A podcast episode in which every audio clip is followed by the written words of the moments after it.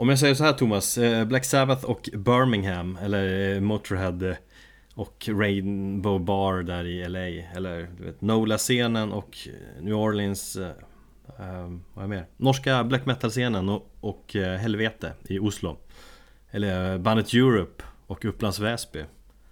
Eller Metallica och San Francisco Och så vidare. Har du någon sån där stad Eller någon geografiskt ställe där du liksom Känner att Hit vill jag åka för det är kopplat till ett speciellt band Eller en viss eh, metalgenre eller något sånt där Ja, det skulle i så fall vara Island faktiskt. Med tanke på att den eh, isländska black metal-scenen är ganska populär just nu och eh, väldigt eh, het och sprudlande. Eh, många av banden som kommer eh, därifrån har ju släppt album i år och eh, album som kommer hamna ganska högt på min eh, årsbästa lista. Så jag skulle säga Island och i synnerhet den här Oration-festivalen. Och du ska se lite isländsk black också? Här nu, på, på, idag när det här avsnittet sänds. Precis, idag när ni lyssnar på det här då, ja. Ehm, så kommer jag se Sinmara och Svartidaudi inta kraken. Nej men eh, snyggt svar, det hade jag inte tänkt på.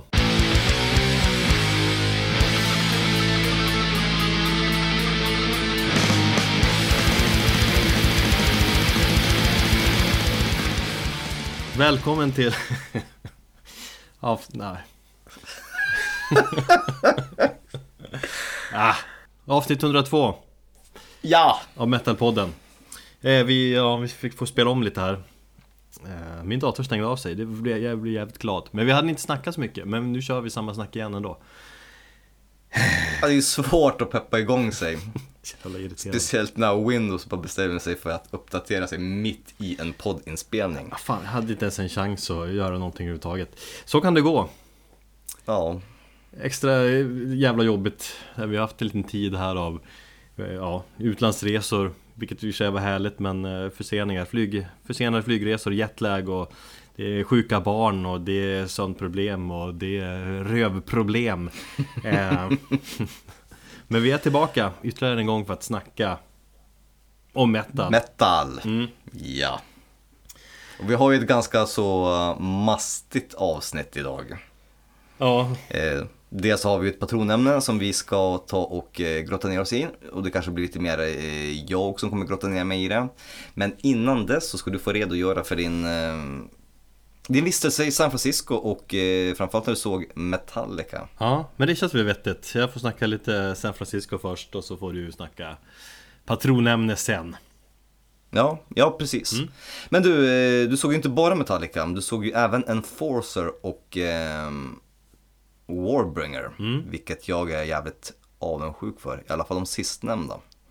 Deras skiva Woe to the Vanquished är ju svinbra. Mm. Och eh, ett band som jag tycker är jävligt, jävligt grymma och de ska väl släppa någonting nytt här snart här för mig. Mm, kanske, jag vet inte. Var det, var det någon ny låt du la upp på Våra Händelser eller? Nej, det, det, det var gammalt skit. skit. Uh, jag vet bara att trummisen från Warbringer, den här uh, Carlos Cruz, jag börjar kunna hans namn nu eh, Han eh, Han har spelat in en låt med Machine Head ju Som enligt Rob Flynn ska vara det tyngsta eller brutalaste någonsin har gjort Men han var sjukt bra trummis måste jag säga eh, mm. Och ser sig riktigt bra thrash Speciellt på ett litet ställe i San Francisco The Parkside heter stället Jättevarmt och, och mysigt liksom, intimt det, Då känner man att fan nu är, upplever jag ju riktig Bay Area thrash här Som att uppleva döds i Stockholm Eh, ja, något sånt. Precis. Eh, men det var grymt också för att folk liksom... Eh, ja men det var Circle Pit och det var världens minsta...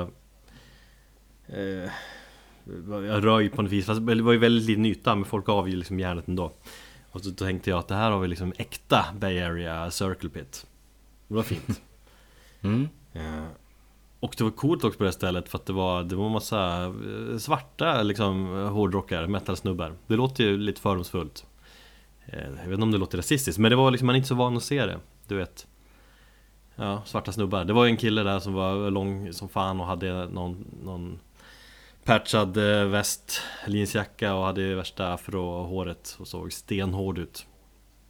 Ja men det är som jag, jag tror, eh, metal är väl i alla fall i, i början gjord av vita, vita arbetarklassen för den vita arbetarklassen, av den vita, den vita arbetarklassen Ja, vi, vi, vi jag förstår. Eh, nej men vad fan, det, visst det finns ju exempel på, på svarta metalmusiker såklart. För Metallica har haft en gitarrist i en liten kort stund som var svart. Mm. Men det är inte, det är inte jättevanligt. Och det är bara, Nej, han såg jävligt cool ut. Jag kände att Jag tänkte att om han skulle bo i Stockholm så hade jag gjort allt för att han skulle spela i mitt band. För då hade vi fått massa Mm. uppmärksamhet på det. Sett det där bandet med den där snubben, han är ju råcool! Då måste vi gå och se. Eller något sånt där. Du låter speedad, hur går det med dina mm, Red Bulls? Jag druckit en Red Bull eh, För att hålla mig vaken. Det har ju för sig inte varit ett stort problem. Jag har ju hållit mig vaken de senaste Dagarna.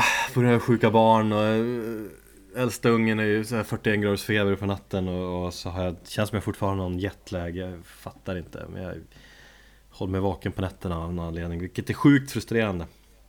Men om du tittar tillbaka på alla de här sjukdomarna och det kaoset du har där hemma, om du tittar tillbaka på alla de här förseningarna och att du nästan aldrig kom hem ifrån San Francisco. Ja vi var Var två allting- dygn försenade hem också ja.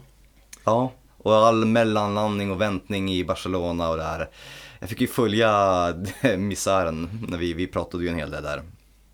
Eh, var det värt då att se Metallica och uppleva det där? Eh, ekonomiskt så vet jag inte om det var det. Det är förbannat dyrt också. Det är bara man går ut och tog en liten finare lunch eller tog någon öl extra då bara ja men 700 spänn. Vad fan. Så att det är Ja, du har ju inte råd att köpa biljetter till konsert, eller konserter här i, Stockholm nu. Nej men det kan jag ju leva på det här ett tag också. Nej men jo men vad fan värt. Det är ju bara, det är ju ändå bara pengar liksom. Det här är ju en upplevelse jag kommer att leva med. Du vet, fan det är Det är ju min pilgrimsfärd. Ja, absolut. Det är ju så. Ja, det är min religion, musiken. Muslimerna vallfärdar till Mecka. Och eh, hardcore Metallica-fanet eh, vallfärdar till San Francisco. Och det har jag gjort nu och det känns jävligt bra. Och bara så jävla gött att vara i San Francisco också. Det är, det är en härlig stad. En relativt liten Mm. stad men... Eh, eh, ja men det bor typ 800 000 där men det är...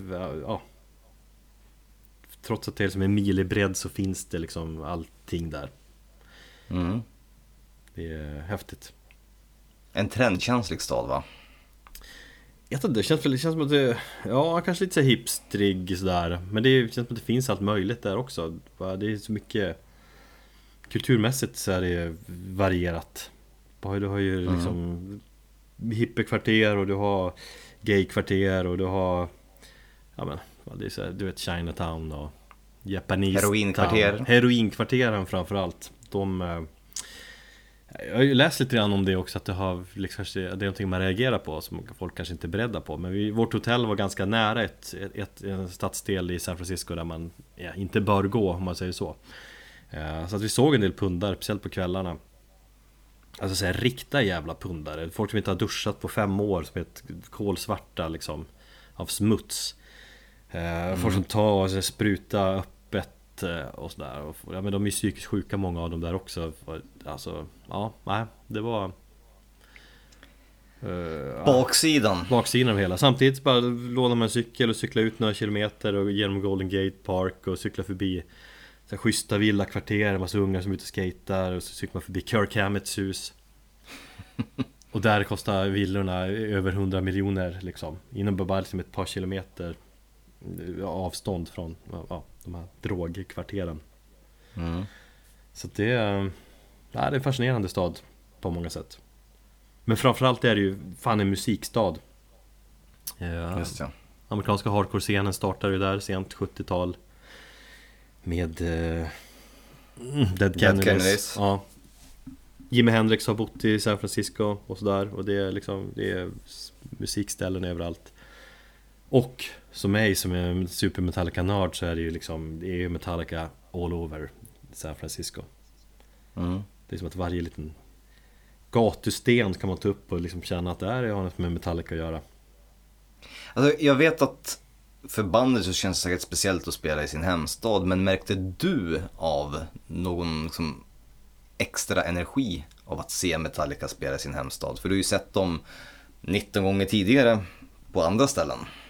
Ja, alltså det speciella, som, det som, det som kändes mest speciellt med hela Metallica-spelningen var ju att Det var verkligen folk från hela världen.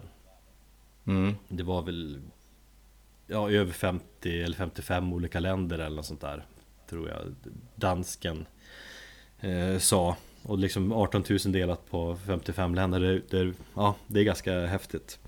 Och det var Ja, det. flaggor från jordens alla hörn och jag, vet, jag försökte liksom Tänka vad fan, vad är det för flagga?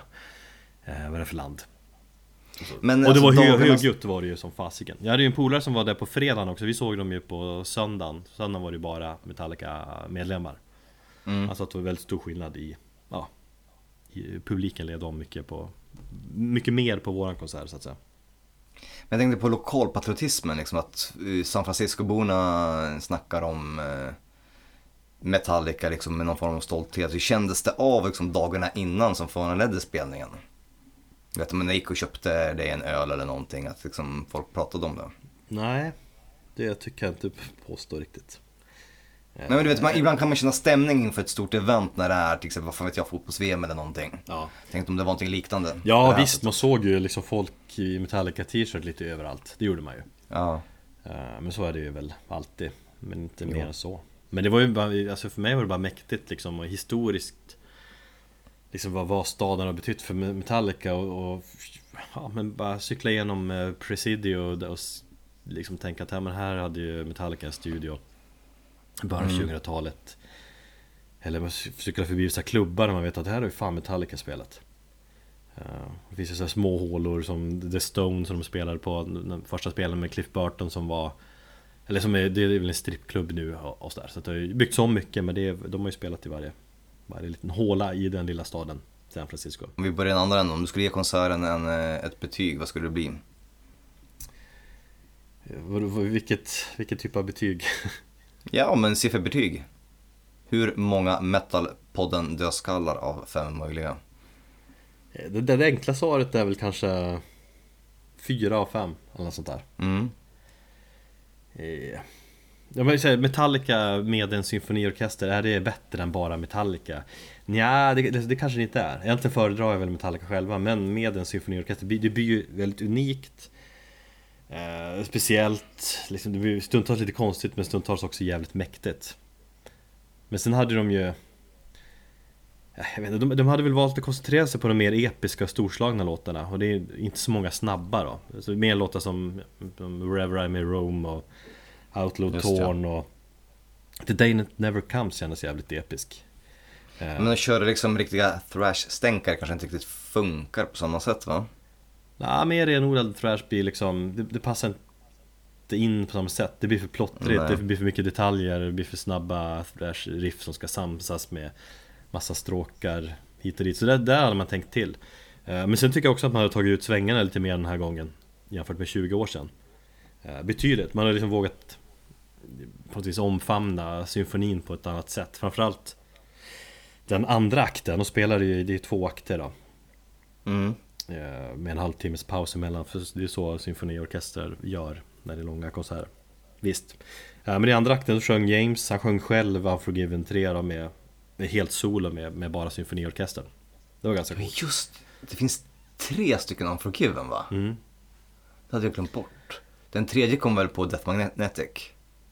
Ja Den fjärde, om det kommer fjärde borde det heta Unforgiven och så är det fyra istället för four Unforgiven, eller hur? Ja, sann 99, 1999 millennium nu metalanda, ja varför inte? Ja, om, ja, om Tool kommer undan med att skriva Tempest med en sjua, ja vad fan, klart de ska göra det. Det hade varit mäktigt. Nej men så spelar de, de spelar en omgjord version av Saint Anger-låten All Within My Hands som de kör akustisk som är jävligt bra. Eh, Då spelar Cliff Burtons klassiska eh, solo från Kill 'Em All Oh. Eh, Fast det var symfoniorkesterns basman då som spelade den med distad eh, kontrabas eller vad det heter Okej. Det var rätt oväntat, men jag först kände man fan vadå får inte Rob köra det här? Men det var, det var coolt, och så kändes det som en fin hyllning också Speciellt när man hörde att Cliffs eh, pappa satt i publiken Så det var Mm. Lite bäst Ja, Så körde orkestern körde en låt själva och Metallica körde ett stycke klassisk musik tillsammans med symfoniorkestern Som någon så här, eh, rysk kompositör hade skrivit som var någon pionjär inom futurismen inom musik och sånt där och Dirigenten höll något tal om att Ja men att det finns mycket likheter mellan metal och klassisk musik och så här. Så att liksom Symfoniorkestern fick mycket mer plats Vilket jag gillade Mm. Så att det var liksom lite såhär 50-50 Eh, men sen är det en helt annan grej att uppleva det live också på något vis än på skiva. När man lyssnar på SNM-skivan så tycker jag att känns verkligen som att Metallica är väldigt långt fram och symfonin är mer i bakgrunden. Live och känslan nästan är motsatta skulle jag säga. Alltså jag tycker ju att på skiva så, så alltså just, ja, nej det gifter sig inte speciellt bra. Vissa fall, det känns, ja. Det känns som det är två stycken, det är en symfoniorkester som spelar och så bara råkar Metallica befinna sig i samma rum och spela någonting. Och så bara, det, det, det är som två stycken olika inspelningssessioner skulle jag kalla det. Jag tycker inte det, nej det funkar inte alls på skivan. Mm, ja, så ska jag inte säga. Men det, var, det är en helt annan grej live i alla fall. Det får sagt, symfonin tog mycket mer plats. Uh, alltså hur som helst är det ju väldigt många instrument. Jag tror symfoniorkestern var 75 personer som ska samsas då med Metallica i högtalarna. Så det, det är ganska mäktig, mäktig och märklig upplevelse. Men du kan ju inte erkänna att du är ett stort fan av eh, SOM-skivan va? Jo, alltså för att jag förknippar den så mycket med eh, Berlinkonserten när jag såg symfoniorkestern senast då, för 20 år sedan. Ja, just ja. Så blir det lite så. Ehm, men det, det är framförallt det, alltså alla, alla Met Club-folk var så jävla familjär, fin, mycket kärlek liksom.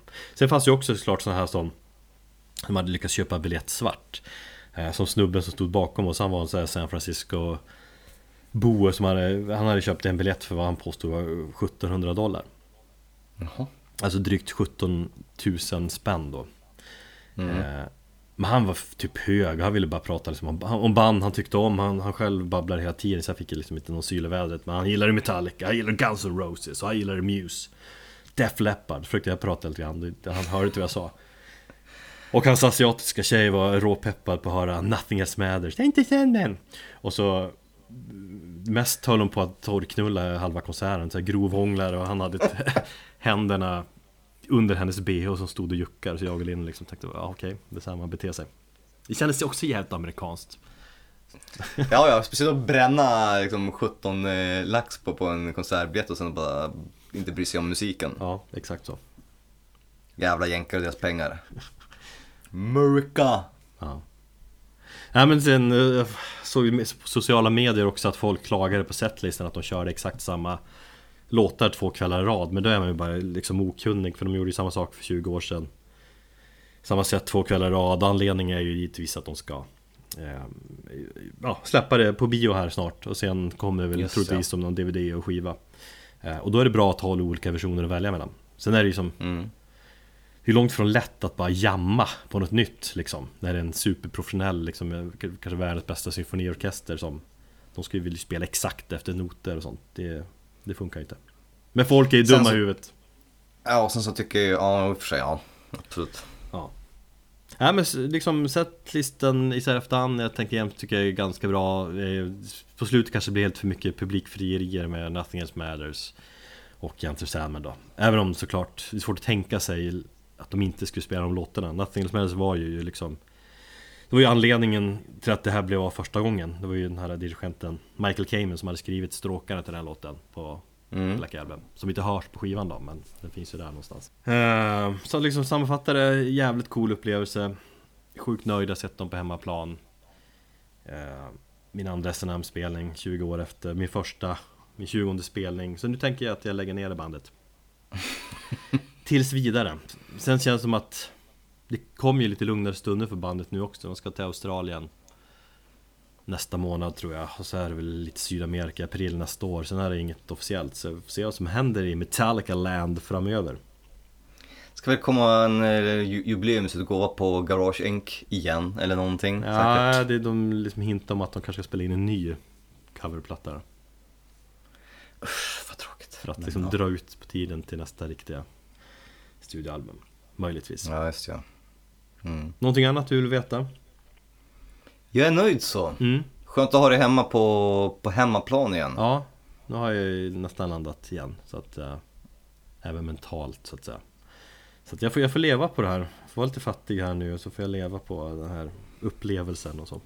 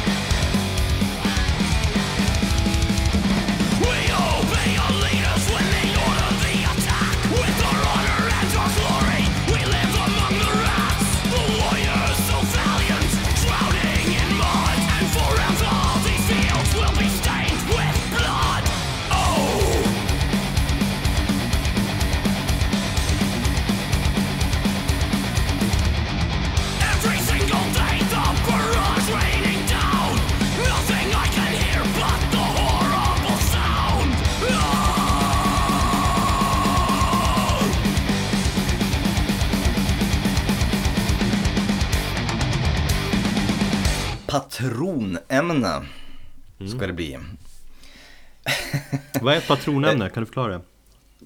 Vad är ett patronämne? Jo, det är nämligen så att man eh, går in på metalpodden. Nej, man ska gå in på patreon.com metalpodden och sen så väljer man att eh, stötta oss med 10 dollar i månaden och då får man välja ett ämne. Mm.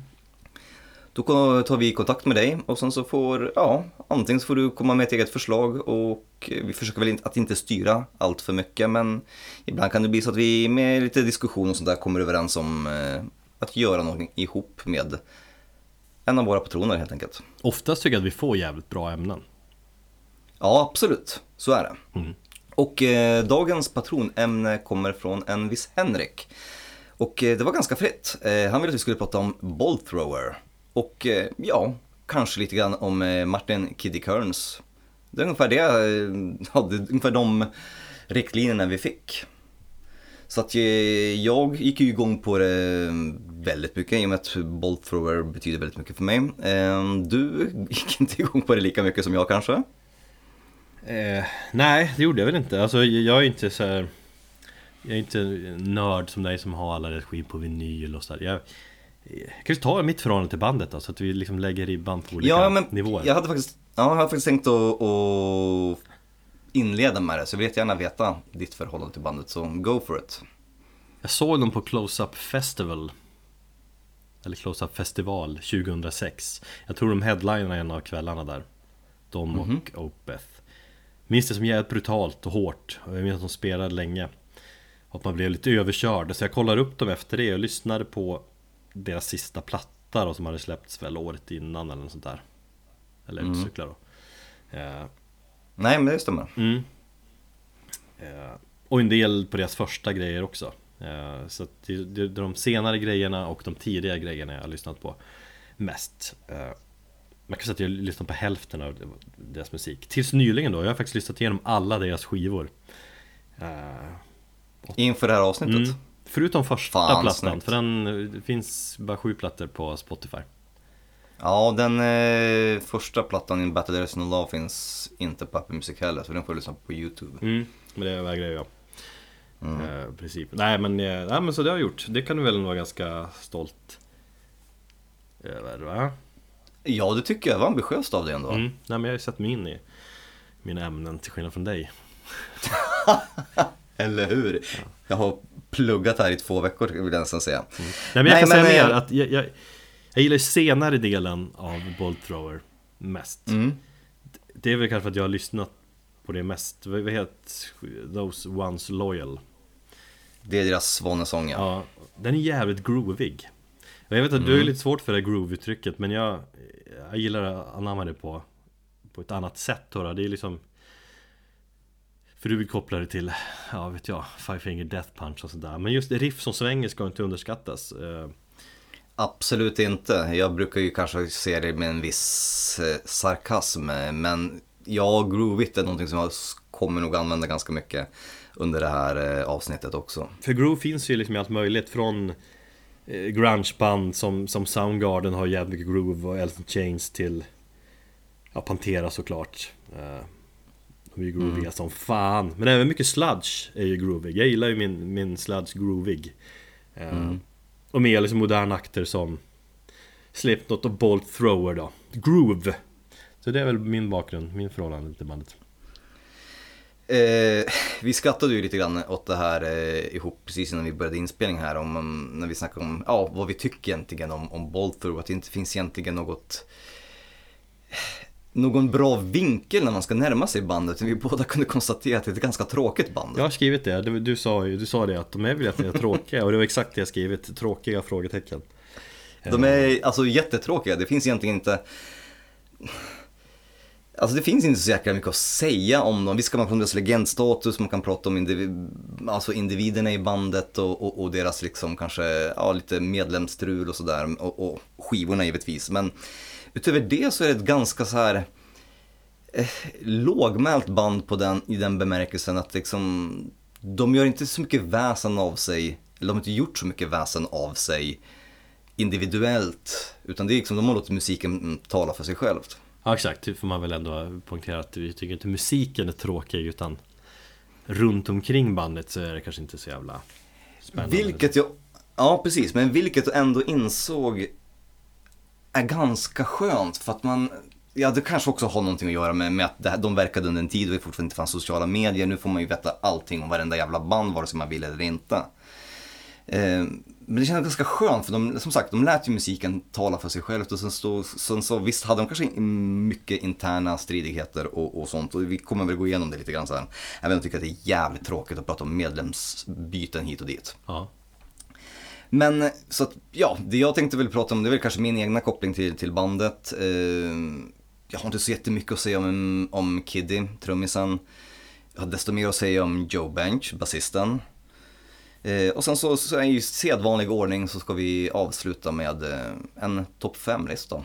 Mm. Så som, vi, som är brukligt här i Metalpodden.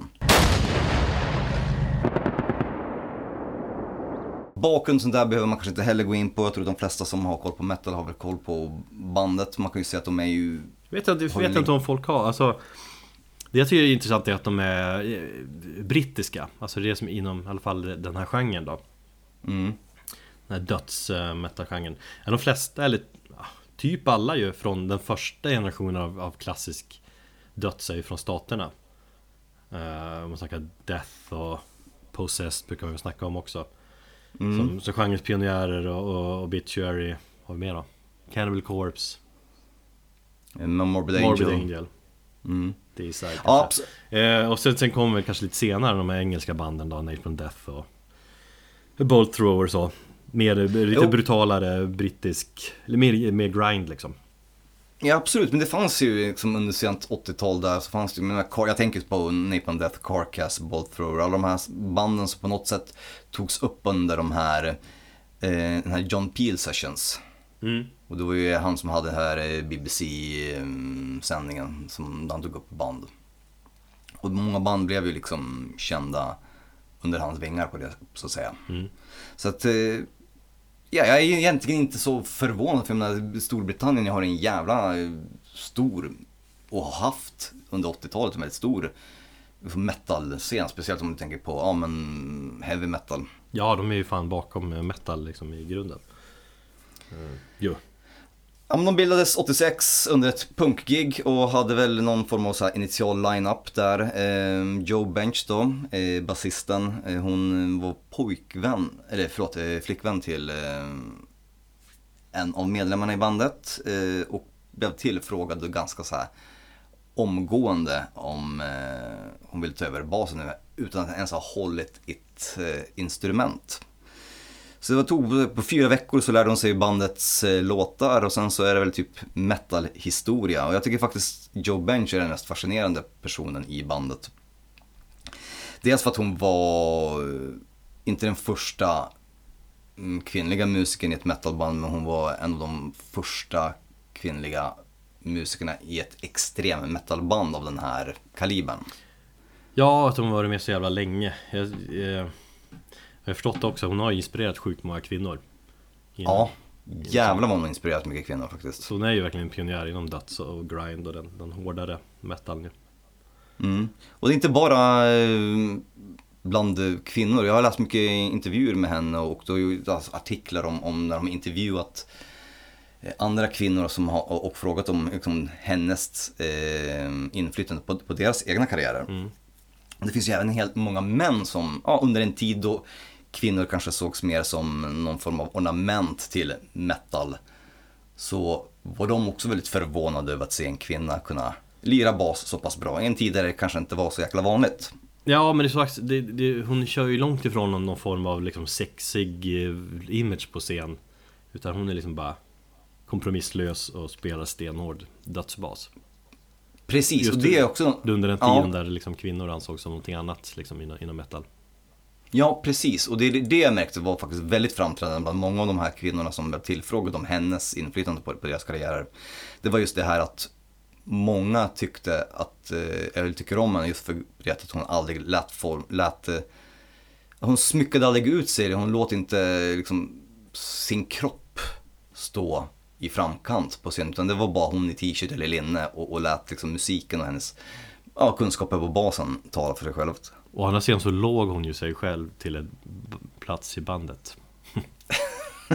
ja, det var, ju, det var ju dåvarande basisten som hoppade över på gitarr liksom. Så det var så, så enkelt. Mm. Är det lite dåligt att du inte pratar om henne i äh, avsnitt 50? Kvinnor inom metal. Ja, det kanske jag inte gjorde då, jag vet inte. Men ja, eh, min, mitt, eh, mitt förhållande till, till Bolt är också alltså egentligen ganska så ungt. Jag har ju bettat det åtskilliga gånger på när jag upptäckte dem med Mercenary eh, i CD-hyllan på eh, skivbörsen i Västerås när jag skolkade från en mattelektion mm, på ja, 98. Ja, den. Det, det är några år sedan ändå. Ja, det är några år sedan ändå. Och det var liksom så här, jag lyssnade på skivor, jag har fortfarande, det, är en, det finns två mentala bilder som är inpräntade i, i, i, i min skalle som förmodligen kommer bära med mig till döden. Det är dels när jag håller i omslaget till Mercenary och eh, Mystery Loves Company också. Mm. Eh, jag lyssnade på Mercenary, jag lyssnade inte på eh, Mystery Loves Company. Eh, för det var ju någon form av industri och det var tuntigt på den tiden. Eh, tyckte att omslaget var så jävla häftigt, gick och lyssnade på det. Men jag föll inte för musiken, så det var ju inte förrän många, många år senare, in på 2000-talet egentligen, som eh, jag började lyssna på Both Thrower på riktigt. Och faktiskt inte började knarka dem så besinningslöst som jag gjorde för en, ja, typ två år sedan. Då jag var totalt fick någon form av riktig jävla Bolt pepp och, och lyssnade på dem uteslutande i, i, i två år. Men det har också att göra med att de, de hjälpte mig under min, eh, under min utmattning när jag gick in i väggen där på jobbet. Men, men har du funderat på liksom vad det är musikaliskt i deras dött som gör att du gillar dem så mycket? Jag har lite svar på det, när jag har liksom lyssnat igenom mycket då. För de har ju ändå... svara åt mig eller? Ja, jag ska svara åt dig. De har ju för ändrat De har ju ändrat stilen ganska mycket då. Liksom, De var ju kanske brutalare tidigare Alltså med tidig grind och sådär Det ska väl du snacka om sen kanske men tycker det är ganska rockig döds, eller ganska melodiös döds. Eh, ja. I alla fall stundtals är de ganska melodiska och där tänker jag att det är en stor anledning till att du gillar dem så mycket. Du som gillar din Göteborgs döds, så att det finns Det finns likheter Eh, ja, absolut, det, det gör det eh, Jag, Jag har ju märkt att Alltså det jag har märkt eh, framför framförallt, dels under min research och dels allmänt under tiden jag har lyssnat på Bolt att det är ett band som alltid har varit konsekvent och alltid de anses väl vara ett av få band som har varit konsekventa genom, och har en konsekvent diskografi genom hela sin karriär. Mm. Men alltså, många band testar att ta ut svängarna och, och, och, och, och testar nya grejer och kanske inte vill stå och stampa på samma ställe. Eh, så har de ju också riskerat med att alienera sig med sina fans och, och, och kanske eh, göra en sämre skiva. Innan kanske hitta tillbaka till någonting. Eh, och det är väl en naturlig utveckling att alla vill kanske inte stå och stampa på samma ställe utan man vill testa nya grejer. Eh, Bolthover sa bara 'fuck that' vi, vi spelar döds och vi skriver texter om krig. Och Joe Banks sa själv också bara varför skulle vi ändra på ett vinnande koncept? Vi har det fungerar så jävla bra för oss. Krig är vedervärdigt och det tar aldrig slut och det finns alltid ämnen att skriva om. Så varför skulle vi göra någonting annat? Dödsmetallens svar på ACDC med andra ord. ja, lite grann så skulle man kunna säga. Jag har ju tänkt att det är, alltså temamässigt med krig och så, att det är lite töntigt med, med det temat. Krig och typ Warhammer-figurer, typ. Alltså, eller bandnamn tycker jag är lite töntigt då, när de säger liksom det är ändå Warhammer du kan vara töntig, Bolt Through är ashårt namn ju. Ja, men, men ja, det, inte det... om man tänker att de har tagit det från Warhammer 40K eller vad fan man säger. Men, men eh, sen tänker jag också ändå att det är ganska uppfriskande med krig. Alltså när majoriteten av många dödsband, i regel, inte alla då, men väldigt många sjunger om blod, eh, död, går och, och satan liksom. Mm. Det känns lite ja, mer uppfriskande att sjunga mer om krig. Det, för det ja, har väl att göra med de där ämnena jag tog upp också Men det är mer lite råare, lite på, på rikt, mer på riktigt att sjunga om krig Ja, eh, folk, du har ju sagt det skämtsamt eh, å andra sidan, men andra människor har också frågat det, men vad är det för skillnad mellan Sabaton och Bolt? För de båda sjunger ju om krig. Eh, och då menar jag, det finns ingen stor skillnad i att glorifiera krig, springa omkring i kamobrallor och göra sig en karriär på det än att faktiskt eh, skriva om livet, eller om krigets verkliga vedervärdiga fasor. Och det känns ju som de inte det, så har inte gjort en karriär. Visst, de har blivit stora på det, men det är inte så direkt, direkt det, finns en, alltså, det finns en social realism i, i, i Ballthrower som jag inte tycker finns i Sabaton och andra band som väljer att sjunga om krig. Och, och, på något sätt gör det på ett coolt sätt. Det finns ingenting coolt när Ballthrower gör det. Nej, det är möjligt. när jag gick igenom passkontrollen i Oakland mm. Så, så tjejen kollade upp och sa bara, oh, you're from Sweden. Och sa hon att det är It's the home of, of ABBA and Sabaton. Då tänker jag, wow, Sabaton har ju verkligen gjort ett intryck till och med i staterna. Och då sa jag liksom, innan jag fick gå igenom så bara sa jag hur dåliga de är. Ja, då, får, då får du inte lyssna på. Eh, Lite så här. Men hon menar att nej men ja, visst, de kan, jag menar att de är lite flamsiga på scenen så det är helt svårt för det. Men hon tyckte att ja visst, men det är mycket allvar i deras texter också, får en att fundera och sådär Hon tyckte de var fantastiska i alla fall och du suckar. Av alla band som kunde vara från Sverige kunde ha tagit Europe, Ghost, whatever liksom. Mm. Men ja visst, ja visst. Ja. Sabaton. Och så, jag berättade när vi repade igår, sa John trummisen att det borde finnas ett band som heter Abaton Som klär sig som Sabaton och fast spelar eh, ABBA-låtar i metal-skrud Varför inte starta ett sånt? Ja, det, alltså, det hade ju funkat Men eh, ja. jag spanade in en del liveklipp med eh, Försöka var det ABBA eller Sabaton? Nej det var Bolt Thrower eh, Och vet du vad det första jag tänkte på när jag såg dem? Nej Sabaton Jaså? Ja, men de, de, de kör ju med kamobrallor, eller körde Bolt Thrower Ja, absolut Men ascool tycker du men, men när du ser Sabaton göra det så känner du Nej! Men uh, bollthrower med camo, camobrallor är tyvärr aldrig Därför det är, Nej, camobrallor är aldrig okej okay. um, ehm, Ja, men de ser fortfarande eh, betydligt hårda ut än, än Sabaton för de skippar eh, skydds, fan är det, skottsäkra västar och pilotbrillor och, och mohikaner. Skitsamma, vi ska inte äh, lägga någon fokus på kläderna. Äh, nej men jag tycker i alla fall att Bollthrower det finns en, en, en, liksom en mer jordnära koppling för mig i alla fall när jag lyssnar på deras texter. Sen så är jag kanske inte super inne på just deras texter som jag är med andra band. Men för att återknyta till det du sa om det här med, med, med melodierna. Ja, absolut. Det finns ju... Som sagt, och det jag ville komma till det är att det är ett band som anses ha ett, eh, vara väldigt konsekventa rakt igenom och ha egentligen en, en ganska solid diskografi som väldigt många artister, eller väldigt många, men få artister egentligen har. Jag, jag vet inte, så på rak arm så kan jag bara tänka på, jag tror att man på många sätt pratar om Autopsy, som också är ett band som har liksom en solid diskografi rakt igenom. Mm.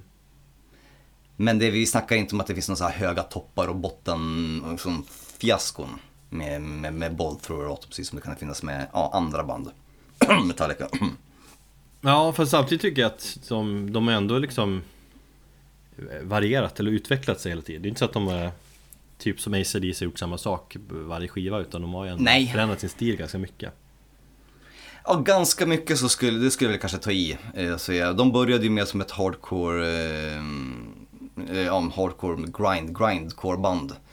Eh, och Battle, In Battle There Is No Law är en fantastisk platta men den är ju väldigt mycket mer grindcore och stökig än vad kommer att bli på, på, på senare plattor. Ja men jämför det med Those Once Loyal som är mer så här groovig eh, metal döds. Jag tyckte det är ganska stor skillnad. Ja men du ska sätta dig en hel dag och lyssna igenom deras diskografi i, eh, i kronologisk ordning så kommer du märka ganska tydligt hur liksom utvecklingen långsamt smyger sig in. Liksom, det är ingenting som händer liksom, om du bara sätter på en platta från en annan. Utan man får höra så små, små, små steg som leder fram till Those Ones Loyal. Ja, nej men det, det, är typ exakt det jag har gjort när jag har lyssnat. Men, eh, så att jo, då håller jag med om. Mm. Men om man jämför men... senaste plattan med den första plattan så är, finns det ju, är det ju ganska tydligt. Absolut, när man kollar på det så ja. Jo, men det håller jag med om. Ja, nej men eh, som sagt, Svanesången, Those Ones Loyal, kom 2005. Eh, därefter så, 2008 skulle faktiskt bandet gå in i studion och spela in eh, en uppföljare till, till skivan. Men de skrotade de planerna för man såg inte att eh, materialet höll måttet och tyckte att eh, vi kommer inte spela in någonting som är sämre än Those Ones Loyal. Det är, också, det, är, det är också en story som det är, eh, ja, det är respekt att berätta den. För man får, man får mer respekt för bandet menar jag. Att de liksom gick in och sa nej, vi väljer att inte släppa det här för att det inte är tillräckligt bra material Medan kanske andra band hade spelat in den och tänkt skitsamma Mm.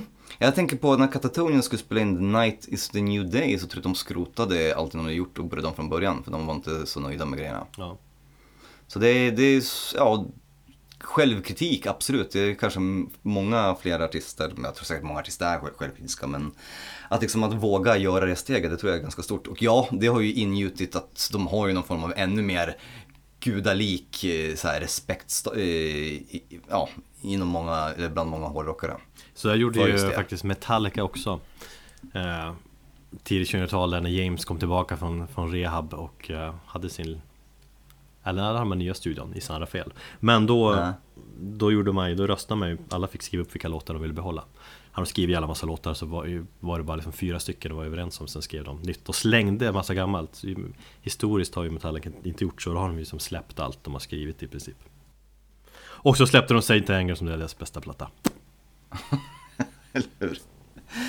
Eh, nej, nu är det här väldigt lösa rykten, men jag har ju hört att alltså, det här är ett, alltså Carl Willits, när, när Kiddy eh, gick bort, eh, 2015 var det ja, eh, så bestämde bandet för att lägga, alltså avsluta så att det här är inget, det blir ingenting mer. This is it, det här är, det här är slutet. Nu har jag hört det ryktas om att, det ska, eller att han har hintat, jag har inte någon källa på det, men att de är sugna på eventuellt återförena bandet. Vilket skulle i så fall få mig lite grann att tappa respekten för dem. För de har varit så jävla hårda och kört på en rak linje med att aldrig mäta upp det här bandet. För att de ansåg att, trots att de har haft eh, flera olika trummisar, har de ändå ansett att eh, Kiddy var, var den liksom den Bolt Thrower-trummisen och eh, vi lägger ner bandet när han är borta. För det är ingen som kommer kunna fylla hans plats. Ja, alltså det är ändå lite förvånande där. Utan att ha särskilt bra insyn i deras personliga förhållanden i banden. Men Kidde var ju sagt, han var ju bara med på eh, två av åtta studioalbum. Eh, ja, precis. Han var ju med en hel del live också, men... men det är som om Robert Trujillo skulle dö så hade ju Metallica kört vidare. Utan snacka om det. Ja, men vet, han kanske gjorde mer, eh, en mer, större ja, påverkan internt inom bandet. Jag vet inte, han var ju bara fan 17 år när han, när han joinade bandet. Så var ju, han var ju jävligt ung. Mm. Men som sagt, jo nej, han, eh, han var bara med på, på två plattor ja. Men som sagt, lite mer live också. Jo. Eh, Nej, så att skulle Bold på något sätt, visst, jag grämer mig otroligt mycket att jag inte fick se deras sista gig. Var det 2015 på Close-Up-båten. Jag blev magsjuk. Ehm, Just ja. Mm, och eh, precis innan, innan det giget, eller innan den båten då, så att jag kunde inte åka på den. Och det kan göra lite ont idag när jag tänker tillbaka på det. Visserligen så fick jag en t-shirt ifrån giget trots att jag inte var där men eh, jag har alltså inte sett Bollthrower och eh, kommer förmodligen aldrig få göra det och även om de skulle återförenas så skulle det vara lite mer avsmak med tanke på som sagt den hårda linjen de har gjort och att då, dock som sagt Kid inte finns med i bandet. Men jag vet inte vem som skulle ta över den pallen, förmodligen någon av de andra trummisarna. Jo, men, men det jag tänkte innan vi, vi fortsätter vidare på Bolt Thrower-spåret och kanske lite mer av deras ja, mm, topplistan så tänkte jag att ur askorna av eh, Bolt Thrower, när de la ner så startade ju Carl Willets, eh, bandets or, ordinarie eller originalsångare, även om inte han heller var med i alla vändor. Han hoppade ju av bandet två gånger. Första vändan hoppade han av 94 tror jag det var. Jag måste kolla här på min lilla tidslinje. Eh, ja, eh, för att koncentrera sig på, på studier och ja, göra färdigt sina studier. Sen hoppade han av mot slutet av eh, 90-talet igen. Och då var han var less. Sen kom han tillbaka och spelade in på, alltså spelade in, eller sjöng på deras svanesång då, Those Ones Loyal. Så det är egentligen skivan innan um, Honor, Valor, Pride. Där de har Dave Ingram från Benediction på sång som är kanske den skivan tillsammans med Warmaster som jag tycker är kanske de något svagare Bolthrower-plattorna. Alltså det jag tänkte lite jag också när jag lyssnade igenom att sången är inte lika bra jämt över alla plattor. Dels har de väl som sagt lite olika sångare. Hur många olika sångare har de haft? Eh, ja, om man ska räkna med deras första sångare så hade de med Alan West, man var bara med på en demo. Så de har väl haft eh, tre sångare. Mm. Jag tycker han har väl känns lite upp och ner, eller så är det liksom med bara mixningen och ibland känns det lite lägre än tidigare inspelningen. Ja men den skivan är ganska så här, den bara går på i, och, och tuffar på i ett tempo. Den är aldrig riktigt dålig men det lyfter heller aldrig. Och även om jag tycker att både David, Dave Ingrams och Carl Willits röster inte, sär, inte, alltså, de inte särskiljer sig inte så mycket från varandra så tycker jag ändå Dave Ingram på något sätt är lite tråkigare. Mm.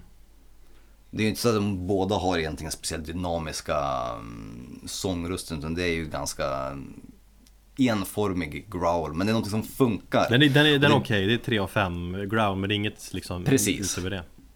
Och det är det som är så mycket, det är det som jag gillar med, med, eh, med Bolt Thrower. Alltså, allting egentligen, de, de har arbetat sig upp till ett sound, de har arbetat sig upp till den legendstatusen, de har arbetat sig upp till allting. Och det är ingenting som har kommit över en natt. Och det är det som jag gillar med, med det. det är liksom så här, och jag behövde arbeta mig upp till bandet för att kunna liksom verkligen ja, börja älska dem. Mm. Så det är sånt här band som man verkligen jag tycker de har gjort sig förtjänt av allting och de kanske inte är världens fantastiska musiker. De kanske inte har världens, som Joe Bain säger själv att hon är ganska medioker. Hon är väldigt ödmjuk med i, om sina egna talanger. Att hon är ganska medioker mm, basist. Men att hon, ja, till exempel att hon, hon gillar ju inte mm, sin egen insats på Room of Chaos. Och hon sa att skulle hon få så skulle hon jättegärna vilja göra om den skivan och spela om basen för hon tyckte att hon var helt värdelös på den. Mm. Så, så, så, det är en väldigt ödmjuk inställning, det är ett gäng som bara harvar på. Och det är som en maskin som bara liksom har fungerat och även om det är liksom grus i maskineriet så har de alltid jävla massa maskinreferenser här nu. Eh, så är det ändå liksom... De är som en tank. De är som en tank men de har liksom jävla pluton. Usch, nej, får vi fan sluta med de där referenserna. Eh, men de, är alltså, de har arbetat ihop sig till den här statusen. Jag tycker det är så jävla välförtjänt. Visst är det mycket första världskriget de, de sjunger om? Nej, det är jättemycket olika krig. Det ska jag absolut inte säga. Jag har inte studerat kanske vilka olika teman de, de pratar om, men man bara tittar på omslagen. Jag menar, in battle is, there is no law är väl bara allmänt om krig. Eh, Realm of Chaos är väl lite mer, eh, det är ju mm, deras första samarbete med Games Workshop. Och när de eh, började sjunga om Warhammer-världen. Warmaster... Just det, det är ju inte coolt. Fast jag gillar det. Jag, jag gillar det av den anledningen att, som jag sa här i förbigående tidigare. Eh, när jag hamnade, när jag gick in i väggen förra året. Eh, så hjälpte mig Boltthrower med att ta mig igenom min utmattning. Jag, för att komma ifrån all stress, all jävla ångest och panik jag kände. Det enda jag gjorde var att lyssna på Boltthrower och läste 18, en, sån bok, en, en volym med 18 böcker från, om eh, Warhammer 40K-universumet. Jo, jag, jag kommer ihåg det. och jag snackade ganska mycket om det och, och jag tyckte det var bara så jävla ballt och det var så sjukt coolt universum och lyssna på Bolfer under tiden du läste om det. Det satte här skön känsla på det. Så jag saknar lite grann den tiden. Men du tog ett nästa steg, eller du har inte spelat? Eller du har hållit på målat och sådär? Eller? Nej, jag är, jag är inte dugg intresserad av det. Jag har inte, jag har inte varken ork eller tålamod för att hoppas sitta och spela och springa omkring med en linjal och, och, och mäta hur många tum mina, mina gubbar får gå. Nej, men jag, jag har alltid varit superfascinerad av Warhammer 40K-universumet. Ända sedan liten, som när jag klev in i Sätterlund, sätter den stora eh, leksaksbutiken i, i Västerås. När jag som liten bara springde, de hade en, en hel sektion som var bara tillägnat Warhammer 40K. Mm. Eller Warhammer överhuvudtaget, det var vanliga Warhammer också. Och de hade en stor glasmonter och där de brukade anordna spelkvällar för, för um, 40-åriga oskulder säkert. Vi, eh, vårt rollspelsgäng i Övik eh vi gjorde oss väl lite till ett en, en namn sådär när vi hade liksom ja, rollspelsföreningen Trollkarlar och mm. krigare. Uh, Men då, så in i stan fanns det sådana här lokal liksom. Det var blandat rollspelare och brädspelsfolk. Men när vi tittade in där så satt de alltid bara de där Warhammer-fjanterna och satt och målade. Kände vi att nej fan vi är ju true rollspelare. Vi ska inte hålla på umgås med de där töntarna. Alltså jag tycker, jag, jag tycker allting från gubbarna, detaljrikedomen, alla de här liksom vapnen och allting. Jag tycker det är skitballt. Eh, och jag har varit fascinerad av det som sen barnsben, men aldrig till en grad jag vill spela det. Så när jag hittade de här böckerna, eller jag blev rekommenderad en bok och började läsa om det så var det så perfekt. För jag bara, allting runt omkring mig bara försvann och så var jag inne i den här världen. Mm. Och det var perfekt att lyssna på Bolt till det. Så mycket om Games Workshop. Men i alla fall, det var ju Warmaster. Eh, som, om jag inte missminner mig så handlade det väl om bara eh, Warhammer, inte 40K. Sen så kom krig, sen så har vi For Victory, vi har The Fourth Crusade, Mercenary. Det handlar om olika krig för mig. Lite som Sabaton, fast de sjunger mest om svenska krig. Ja, möjligtvis. Honor Valor Pride, en skiva där Carl Willis inte med. Det är också um, Warhammer 40K-universumet. Mm. Och Those One Slow har ju en kanon, så jag vet inte om det är den som handlar om någon form av inbördeskrig. Jag får, får känslan av att det är inbördeskriget, amerikanska inbördeskriget. Men, jag, kan, jag kan ha fel, som sagt jag har inte studerat texterna speciellt noggrant. I alla fall, eh, Carl Willets, när eh, Bolthrower gick i träda så startade han Memoriam, vilket jag gick igång på som fan. Eh, för jag tänkte att det här kommer vara en fortsättning på Bolthrower. Jag kommer sakna Bolthrower som fan, men det här kanske går... Ja, det här kanske blir något som fyller tomrummet. Eh, min kärlek för Memoriam blev ganska kort. Eh, debuten som de släppte, eh, For the Fallen, var ju en sorgebearbetning. Eh, ja, på grund av Kiddys eh, död och det var någon form av sätt att hedra honom. Eh, jag tror att väldigt mycket av idéerna som Carl Willits har använts i Memoriam är de skrotade idéerna som Bolthrower hade 2008.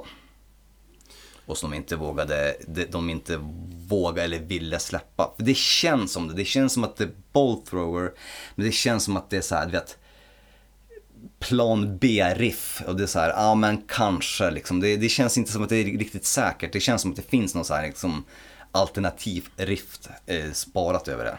Jag är ju helt förvånad över att de har hunnit släppa tre studioalbum. Jag har missat två liksom. Eh, jag har bara haft koll på att de släppte en platta. Så, så intresserad har väl jag varit. Sen, sen är väl kopplingen till Bolthrower lite orättvis också. För det är väl bara Carl Willett som är före detta Bolt Nej, Thrower och någon gammal trummis eller något sånt där. Alltså. Andy Whale har de också från Bolt Thrower-tiden. Eh, Frank Healy har de på bas, han är i och för sig från Benediction. Jag vet inte om han har, jag tror han har spelat live med Bolt Thrower. Så det är ju folk i närheten eller live och sessionsgitarrister eller musiker. Ja. Som är med i Memoriam. Så det är ju... Jo men det är ändå lite, visst det finns kopplingar men inte Det är inte så att de kvarvarande medlemmarna har bildat Memoriam. Nej, så är det absolut, så är det absolut inte. Men, men det känns på något sätt att Kanske är det alltså jag som har last in för mycket i det, men jag tror säkert också att Carl Willets på något sätt också ville fortsätta på det här boll spåret men kanske göra någonting nytt. Mm. Um, så de släppte det The Silent Vigil året därpå, den kom 2017 och den var, den var riktigt jävla tråkig och inspirerad blev väldigt nästan besviken för där kändes det verkligen som att det var en skiva som var ofärdig. Eh, jag har ju läst en hel del intervjuer med, med Carl Willets Eh, efter det. Och han sa ju som sagt att första skivan var ett sorgearbete. Jag tycker ändå de fick, fick till det ganska bra på, på Memoriams debut.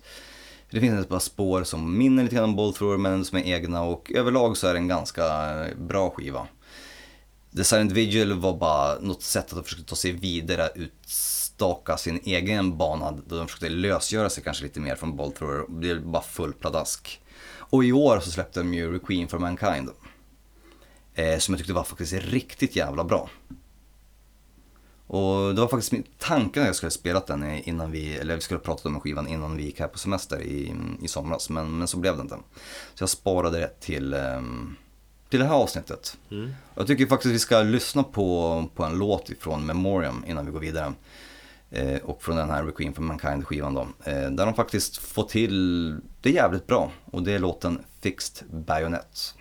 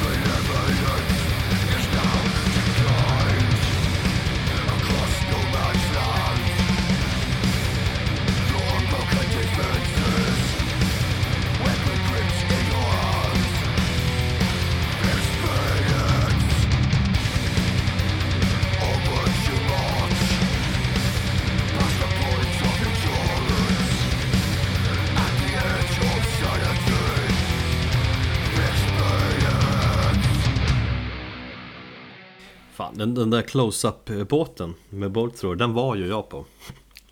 Ja, jag kom på det nu med typ förträngt lite grann, men jag har suttit och funderat här. Men Katatonia spelar väl, Truckfighter spelade ju klockan tre på natten. Tribulation och Vampire, tror jag. Att det var bra, Okej. jävligt bra band, men jag minns det som att det var jävligt stökigt under Bolt Thrower-spelningen. Eh, även från min sida, liksom, elmässigt och sånt där. Eh, Mhm. Jag har liksom inga riktiga minnen från den konserten. Ja, som sagt, det är, jag kan gräva så vi behöver inte prata om det. Andrew Whale då, ehm, som är som var trummis i, i, i bandet innan eh, eh Kiddy tog över. Eh, hans eh, Wikipedia-sida är fan ändå rätt bra. Eh, står så här, han lämnade bandet där han fått säga, var mätt på bandet och tänkte att det fanns annat att göra i livet. Han arbetar just nu med att lägga kablar. Tycker det var ganska kul. Bajsar mycket. Nej, han är med kabel, eh, ja jag vet inte, han är väl någon form av kabelläggare. Var man tanke, så kan det gå. Nej men just om eh, Kiddy Curran så jag har inte så mycket mer att, att säga som, som så Henrik kanske får, får ursäkta eh, det men jag hoppas ändå att vi på något sätt har täckt ganska mycket av bollthrower med det. Mm. Så tänkte jag att vi skulle ta eh, och köra igenom en snabb topp 5 här. Det är mina personliga favoriter. Jag tänkte att vi tar dem också i eh, kronologisk ordning så kan jag bara typ berätta lite grann vad, vad de betyder för mig. Eh, och vi börjar i början helt enkelt som det, som det är brukligt. Eh, titelspåret och inledningsspåret eh, på In Battle There Is No Law börjar med ett eh, ganska cool trumma och, och lite eh, snack innan eh, jävligt god gitarriff kommer in. Jag får alltid så här lite extra pepp när jag känner, eh, när jag hör det här riffet. Ja, jag har inte lyssnat på eh, skivan, eller jag har lyssnat på låten eh, Jävligt primitiv, ganska, ganska rå liksom i soundet Men det är väl, är inte det Nej, men hela ja. grindcore liksom? Ja men absolut, jo det är grindcore men ändå, ändå inte helt renodlad grindcore. Jag tycker att redan där så visar de att de gjorde ju någonting ganska så, så annorlunda. Det var ju liksom inte carcass grind eller det var ju som sagt det var ju inte mycket, det var ju inte döds och slafs utan det var ju lite andra teman. Mm. Men det är fortfarande jävligt brutal låt och liksom, om man tänker efter att den kom 1988.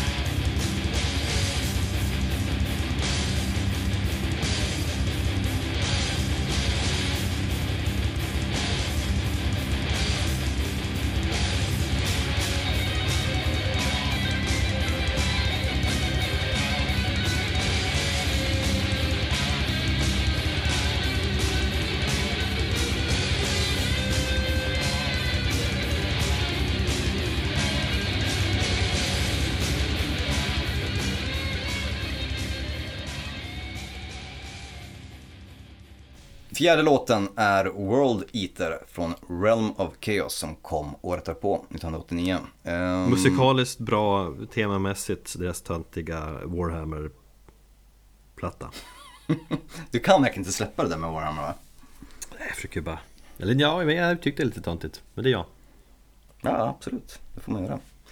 Eh, nej men det är väl också en, en av deras typ mest kända låtar också. Det är en väldigt... Eh, är inte det typ deras största hit eller mest kända? Eller råaste? Bland, bland dem skulle jag säga faktiskt. Eh, det, är en, det är en låt som är som en standard, eller som var en standard i själva rep repertoaren bra länge. Mm. Eh, nu minns jag inte exakt vad en World Eater är i eh, Warhammer-universumet men det kanske finns någon lyssnare som, som kan eh, komma med input där. Vi lyssnar på den.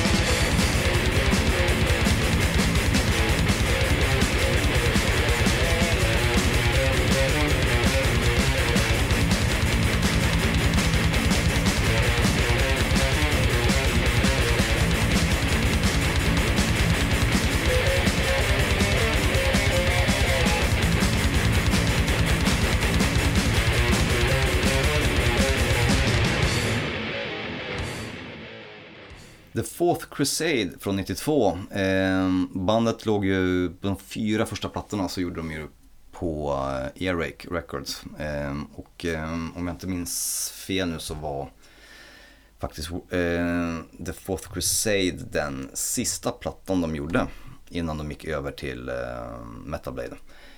Efter att ha varit jävligt missnöjda med Erik och Erik märkte att de hade um, en kassako som de skulle mjölka väldigt mycket. Så hade de ett ofördelaktigt kontrakt, vilket är ganska brukligt eh, om man är ett ungt band som signar och inte riktigt vet sina egna rättigheter. Ehm, tycker ändå att på den här skivan så har man tydligast, hittills i alla fall, på, på, på vad som kommer att bli ja, det här grooviga dödset. Eh, The Fourth Crusade är lite långsammare. Det är ju inte speciellt ösig, det finns ösigare låtar. Men här kommer jag också på mig själv om att gilla Bolt Thrower när de spelar ett mycket lugnare eller långsammare tempo. När de är sävliga. Jag tror faktiskt att jag föredrar Bolt Thrower när de är sävliga jämfört med, med det här mer snabba öset. Så känner jag också, fast det är väl för att jag är mest familjär vid deras äldre, eller senaste grejer. Mm. Ja, men vi lyssnar på Celestial, Celestial Sanctuary från The Fourth Crusade. Eh, och med en jävla bra text också. Jag tycker Carl Willits fick till det jävligt snyggt där. Eh, snyggt också Fourth Crusade, fjärde plattan va? As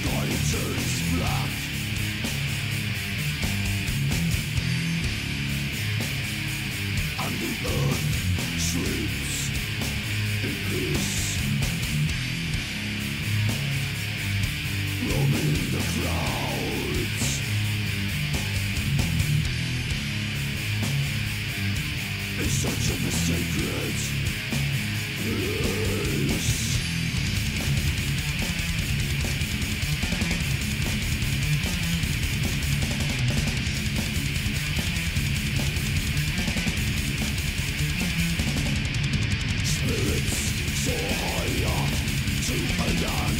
they are king Mortal souls left with loot within the shadows They dwell Take me far away. Deep within the dream. There I die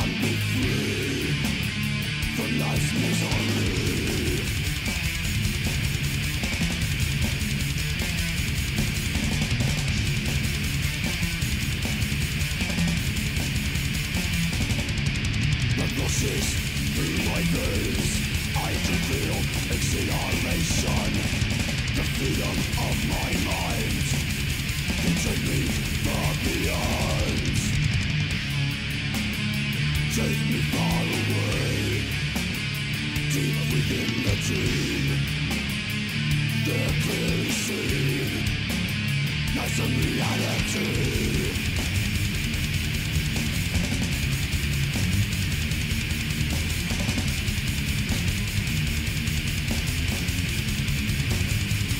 Nummer två i alla fall. Eh, min absoluta favoritlåt med eh, Bolt Thrower. Det är från just Mercenary-skivan. Skivan som jag kommer att älska långt mycket senare från det att jag upptäckte den. Eh, och här, när du snackar om eh, melodier och, och, och det här att jag liksom är svag för melodier, då, då hör man det jävligt tydligt här. Jag tycker det här är kanske Bolt Throwers mest episka stund. När man låter när de saktar ner tempot och de låter eh, gitarrerna bli vemodiga och de har liksom lite mer episka anslaget i musiken som de har på Powder Burns. Mm. Ja, det håller jag med om till fullo. Och det är framförallt den här låten jag tänkte på det också. Att här har vi någon Thomas eh, melodisk dödsmetal.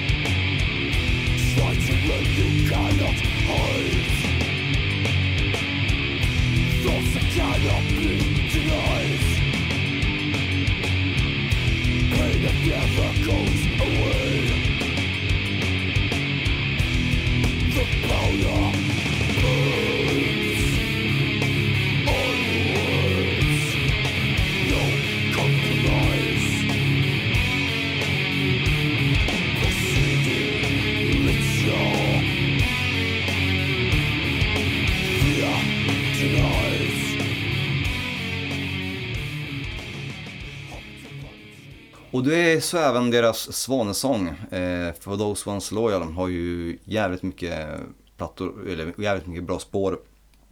Ganska kort platta nu när jag tänker efter faktiskt. Den är... Fast alla deras ja, plattor nu... känns ganska korta, tycker jag. Eller kanske så här vanlig längd. Men det, det, det gick fan smidigt att lyssna igenom dem i alla fall. Tänkte, jaha, men slut nu? Fan vad bra. Jag gillar bra längder på, på skivor. Ja men vad fan, de håller sig där kring, kring ja, 30, 35, 40 minuter. Ja, precis.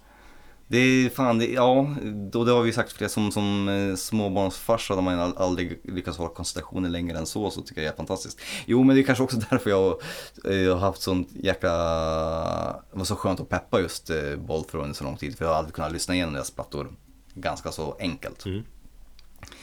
Jag tror till och med att In Battle There Is No Law är typ 33 minuter långt, det är perfekt. Det är över innan man ens hinner sätta på skivan ungefär. Eh, passande nog under deras svanesång eh, så tycker jag att vi lyssnar på When Cannons Fade. Och med det så avslutar vi även det här avsnittet, avsnitt 102 om Metallica och eh, Bolt Thrower. Mm. Jag gillar sista bara låt här, av alla låtar du har valt så är den här mest groovig som sagt. Det är så jävla bra riff. Men det är väl för att jag gillar den här mest för att jag har lyssnat på den här liksom Ja, ganska mycket, för tio år sedan lyssnade jag jävligt mycket på den. Mm. Men vi båda kan ju en, enas om att vi kanske gillar eh, Bolt Thrower när de är som mest grooviga. Ja. Groove. Groove. Bra. Bra, och med det så säger vi tack och adjö för den här gången. Och jag säger godnatt. På återseende. When Cannons Fade med Bolt Thrower från Those Ones Loyal. Ta hand om er.